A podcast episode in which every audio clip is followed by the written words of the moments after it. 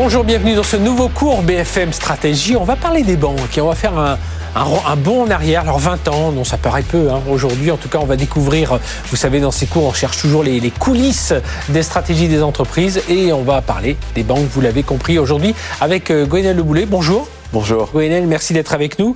Euh, directeur associé senior et responsable du segment Wholesale Banking au, BCG, notre partenaire pour ces, pour ces cours. Alors, euh, euh, on va se replonger, hein, c'est ça, 20 ans en arrière. Là, à l'occasion, là, toutes les grandes banques sont en train de publier leurs leur résultats de 2020. On voit qu'un nouveau paysage bancaire se dessine. Alors, les fintechs, on les aperçoit de loin, mais il faut quand même les, les, les conserver du, du coin du regard. Mais peut-être que c'est le moment aussi de s'arrêter, de faire un, je disais un bond en arrière, pas tant que ça, 20 hein, ans, ça, passe tellement vite, mais voilà, de, se, de repartir sur les années 2000, Gwenel.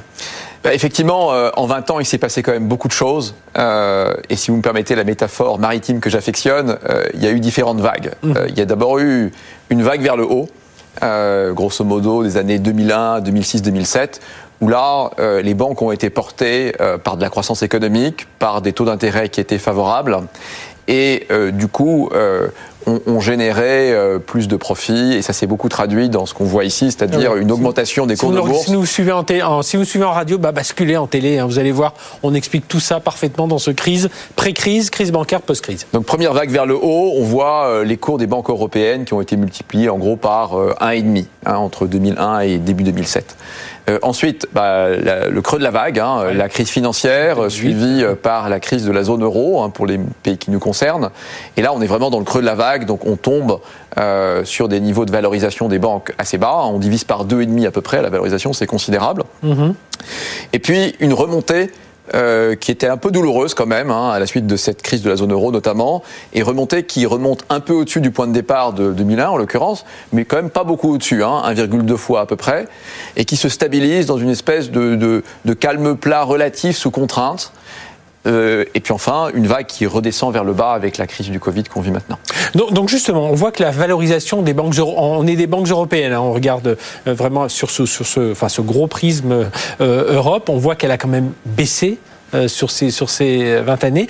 La crise du Covid, on vient de le dire, ça ne va pas arranger les choses. Et comment on peut expliquer tout ça alors qu'on a l'impression toujours que les banques, globalement, se portent bien?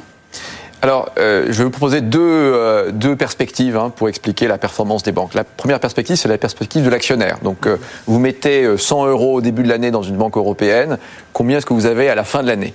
Donc ça, c'est ce que nous, on appelle le taux de rendement pour l'actionnaire, hein, qu'on appelle en anglais le Total Shareholder Return. C'est donc la somme à la fois de la progression du cours de l'action pendant cette année-là et puis des dividendes que vous aurez reçus pendant cette année. Mmh. C'est la première perspective. La deuxième perspective, qui est en fait très corrélée, c'est la perspective interne de la banque, consistant à dire combien de rentabilité on a généré. Et la meilleure manière de le mesurer, c'est de dire quelle marge on a généré, un peu comme pour une entreprise industrielle, mmh. et en face de cette marge, il a fallu mobiliser des capitaux propres, parce qu'une banque, c'est une, une activité risquée, et il faut mettre des capitaux propres en face, ce qu'on appelle en anglais le return on equity, le retour sur capitaux propres en français. C'est ces deux perspectives-là qu'il faut regarder. Alors, si on regarde justement du point de vue externe, euh, je, je, je, lis mes notes hein, parce qu'il faut utiliser le TSR, que je ne dis pas ce bêtise, de Total Shareholder euh, Return. Voilà, comment, euh, comment on explique tout ça, Gwenel Alors, si je reprends un peu les trois vagues que je décrivais tout à l'heure, oui. euh, dans la première des vagues, euh, on a créé beaucoup de valeur pour les actionnaires, hein, à peu près 12% de valeur par an. C'est-à-dire que, de nouveau, vous investissiez 100 au début de l'année en 2001, bah, vous aviez à peu près 112 à la fin de l'année en somme de progression du cours et de dividendes. Eh bien ça, euh, c'était une période un peu faste mhm. euh, jusqu'à peu près en 2007. Ensuite, euh, période suivante, eh bien là, on a pour le coup détruit beaucoup de valeur pour les actionnaires hein, pendant la crise financière et on s'est retrouvé avec une baisse très forte des cours comme on le montrait tout à l'heure.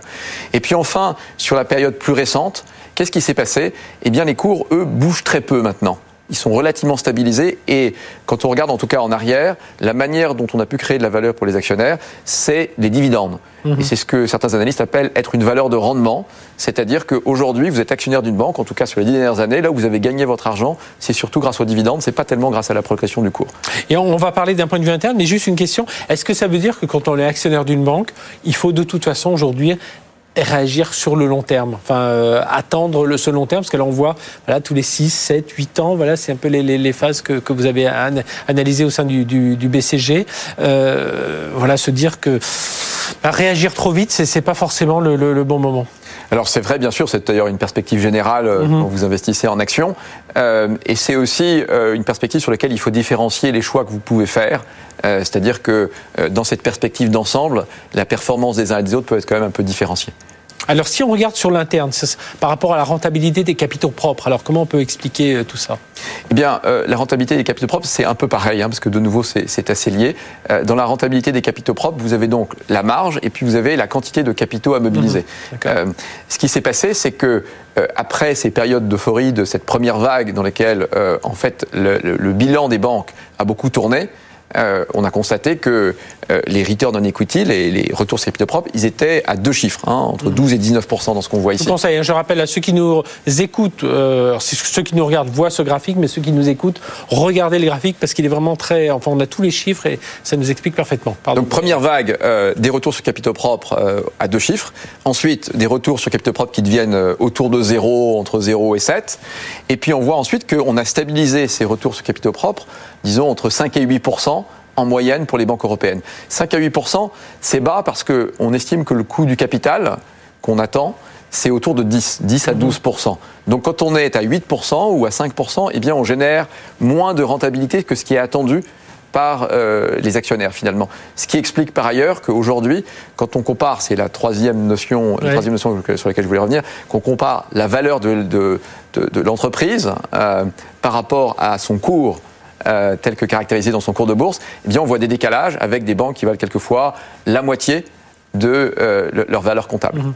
C'est comme ça qu'il faut vraiment regarder ça, c'est en regardant ces deux indicateurs euh, principalement? Oui, oui, je crois, parce qu'on on voit à la fois si on a un actionnaire, comment se traduit la valeur pour soi-même, et puis comment est-ce que la rentabilité interne s'effectue au sein d'une banque. Alors, si on, a cette, on a vu cette période de stabilisation, là aujourd'hui, on est plutôt est-ce qu'on peut dire qu'on est dans un effondrement et comment on, peut l'expliquer cet effondrement? Non, je dirais pas effondrement, je dirais qu'on est dans une forme de stabilisation sous contrainte qui se poursuit puisque l'ensemble des paramètres qui sont ceux d'aujourd'hui, euh, il y en a trois que je voudrais citer. Un. Euh, le premier, c'est les contraintes réglementaires, donc les, capitaux qu'il faut mobiliser. Mhm. Ceux-là, ils restent très élevés. le deuxième, c'est les taux d'intérêt. Les taux d'intérêt en Europe, on est habitué à fonctionner avec des taux d'intérêt qui sont bas et qui restent très bas, voire négatifs, comme vous le savez. Et donc ça, ça veut dire quand même de très fortes contraintes parce que qui dit taux d'intérêt bas dit marge basse pour les mhm. banques. Et la troisième chose, c'est la macroéconomie. Euh, il y a une corrélation assez forte entre la croissance économique en général et puis la manière dont les banques génèrent euh, leurs revenus. Aujourd'hui, on est dans une macroéconomie un peu déprimée, mhm. on est dans une crise économique qui va aggraver encore les choses. Qui va aggraver les choses, et c'est pour ça qu'on voyait là, la fin de la courbe de capitalisation bancaire, dans laquelle on est retombé plus bas encore par anticipation de cette crise économique. Euh, ça veut dire que pour les, les, les banques, notamment les banques françaises, on va regarder un peu ce prisme français, qu'est-ce qu'il faut actionner comme levier pour, euh, bah, pour, retrouver des, seuils de rentabilité euh, meilleurs, en tout cas pour voir l'avenir avec un peu plus d'optimisme? Alors, si, on se fie à la perspective interne, puisque c'est ça votre question, à la perspective interne, c'est-à-dire le retour sur capitaux propres. Retour sur capitaux propres, c'est un, une fraction entre deux aspects, le retour, la marge, et puis les capitaux qu'on emploie. Les capitaux qu'on emploie, ils sont relativement fixes parce qu'ils sont déterminés par la réglementation. Alors vous pouvez jouer un petit peu sur le mix d'activités pour améliorer euh, mhm. ce ratio, mais ça va jouer relativement peu. Et en fait, c'est sur cette marge en fait que vous pouvez beaucoup travailler. Et l'analyse qu'on montre ici à l'écran euh, cherchait à faire une corrélation entre ce qu'on appelle le coefficient d'exploitation. Le coefficient d'exploitation, c'est grosso modo la marge, c'est-à-dire combien de coûts par rapport à combien de revenus eh bien, on voit qu'il y a une très forte corrélation entre cette performance, disons, industrielle, la performance des revenus et des coûts, et la performance d'ensemble, qui est mesurée par la rentabilité des capitaux propres. Vous voyez, pour ceux qui peuvent voir le graphe, il y a une espèce de ligne qui se distingue, mhm. et que le facteur explicatif euh, important est ce coefficient d'exploitation, ce côté industriel des choses. Du coup, que faut-il faire? Eh bien, il faut surtout travailler sur cet aspect de génération de revenus et cet aspect de coût.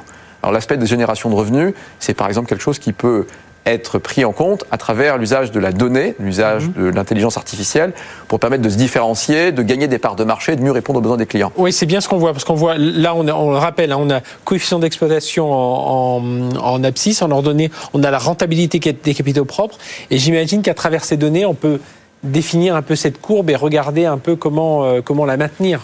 C'est ça, la maintenir ou s'améliorer, c'est-à-dire euh, améliorer la rentabilité des capitaux propres. Mhm. Et donc, c'est notamment en allant vers la droite, c'est-à-dire euh, en diminuant le coefficient d'exploitation, en augmentant la performance industrielle. Donc, Donc première chose, les revenus, hein, mhm. euh, à travers euh, l'IA, à travers euh, la data notamment. Et puis deuxième chose, les coûts. ça reste quand même à l'agenda. les banques ont fait énormément d'efforts. Hein. C'est pas pour dire qu'il n'y a pas eu d'efforts, des efforts qui ont été faits, mais ces efforts ont en partie été compensés par la baisse des taux, par des contraintes réglementaires plus fortes, qui font qu'il faut continuer. Et pour continuer. C'est ce que vous appelez la consolidation intelligente, c'est ça? Alors, pour continuer, il y a des aspects industriels, hein, euh, mhm. essayer de faire des économies, mais ça, de nouveau, ça a beaucoup été fait. Donc, euh, à un moment, se serrer la ceinture, y a un moment, ça fait, mal. Ça fait quand même 15 euh, ans qu'on leur demande. Exactement, et ça fait 15 ans qu'elles le font. Oui. mais si on veut faire autre chose, c'est notamment faire de la consolidation. Alors la consolidation dans le monde bancaire, il faut la faire de manière, comme vous dites, intelligente, c'est-à-dire mhm. le faire là où il y a des effets d'échelle qui se, peuvent se matérialiser. Où est-ce qu'ils peuvent se matérialiser? Si je prends la banque de détail, c'est au niveau d'un pays. Consolider deux banques de détail dans deux pays différents, euh, l'expérience montre que c'est en fait assez difficile de générer des synergies de mhm. coûts. Par contre, dans un même pays, c'est ce qu'on voit dans les opérations récentes en Italie ou en Espagne, là, ça génère euh, des mhm. économies potentielles. Ça, c'est pour la banque de détail. Mais dans d'autres métiers, je pense au financement spécialisé, c'est-à-dire le leasing, le factoring, le crédit à la consommation. Là, il peut y avoir des économies d'échelle à une maille supranationale, autour d'une maille régionale par exemple. Et puis, il y a des métiers euh, financiers comme euh, les métiers de gestion d'actifs, dans lesquels, pour le coup, c'est une échelle mondiale sur laquelle on peut jouer. Et donc, je pense qu'on va voir dans les prochaines années de la consolidation dite intelligente, c'est-à-dire de la consolidation dans les domaines qui génèrent des économies.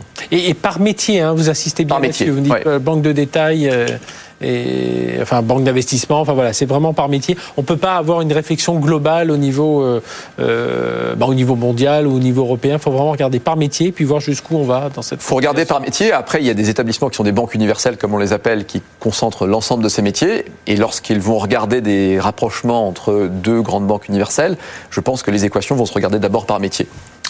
Merci Lionel Le Boulet de nous avoir expliqué tout ça donc euh, euh, du BCG. Vous allez voir, je vous conseille de, de re-regarder cette, cette, émission pour bien voir tous les chiffres parce qu'ils sont importants. Et comme le disait Gonel à l'instant, euh, l'étude de ces données et mettre de l'intelligence artificielle au cœur de tout ça, bah, c'est là où on peut vraiment bien déceler quels indicateurs et quels leviers bah, les banques peuvent mettre en œuvre sur leurs différents métiers pour bah, trouver leur niveau de croissance et, et, rester optimiste bien entendu. Merci Gonel. À bientôt pour un nouveau cours BFM Stratégie.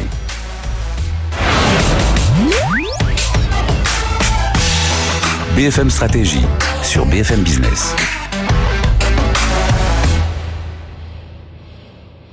Retrouvez BFM Business à la télévision exclusivement sur les box Internet, le câble et le satellite.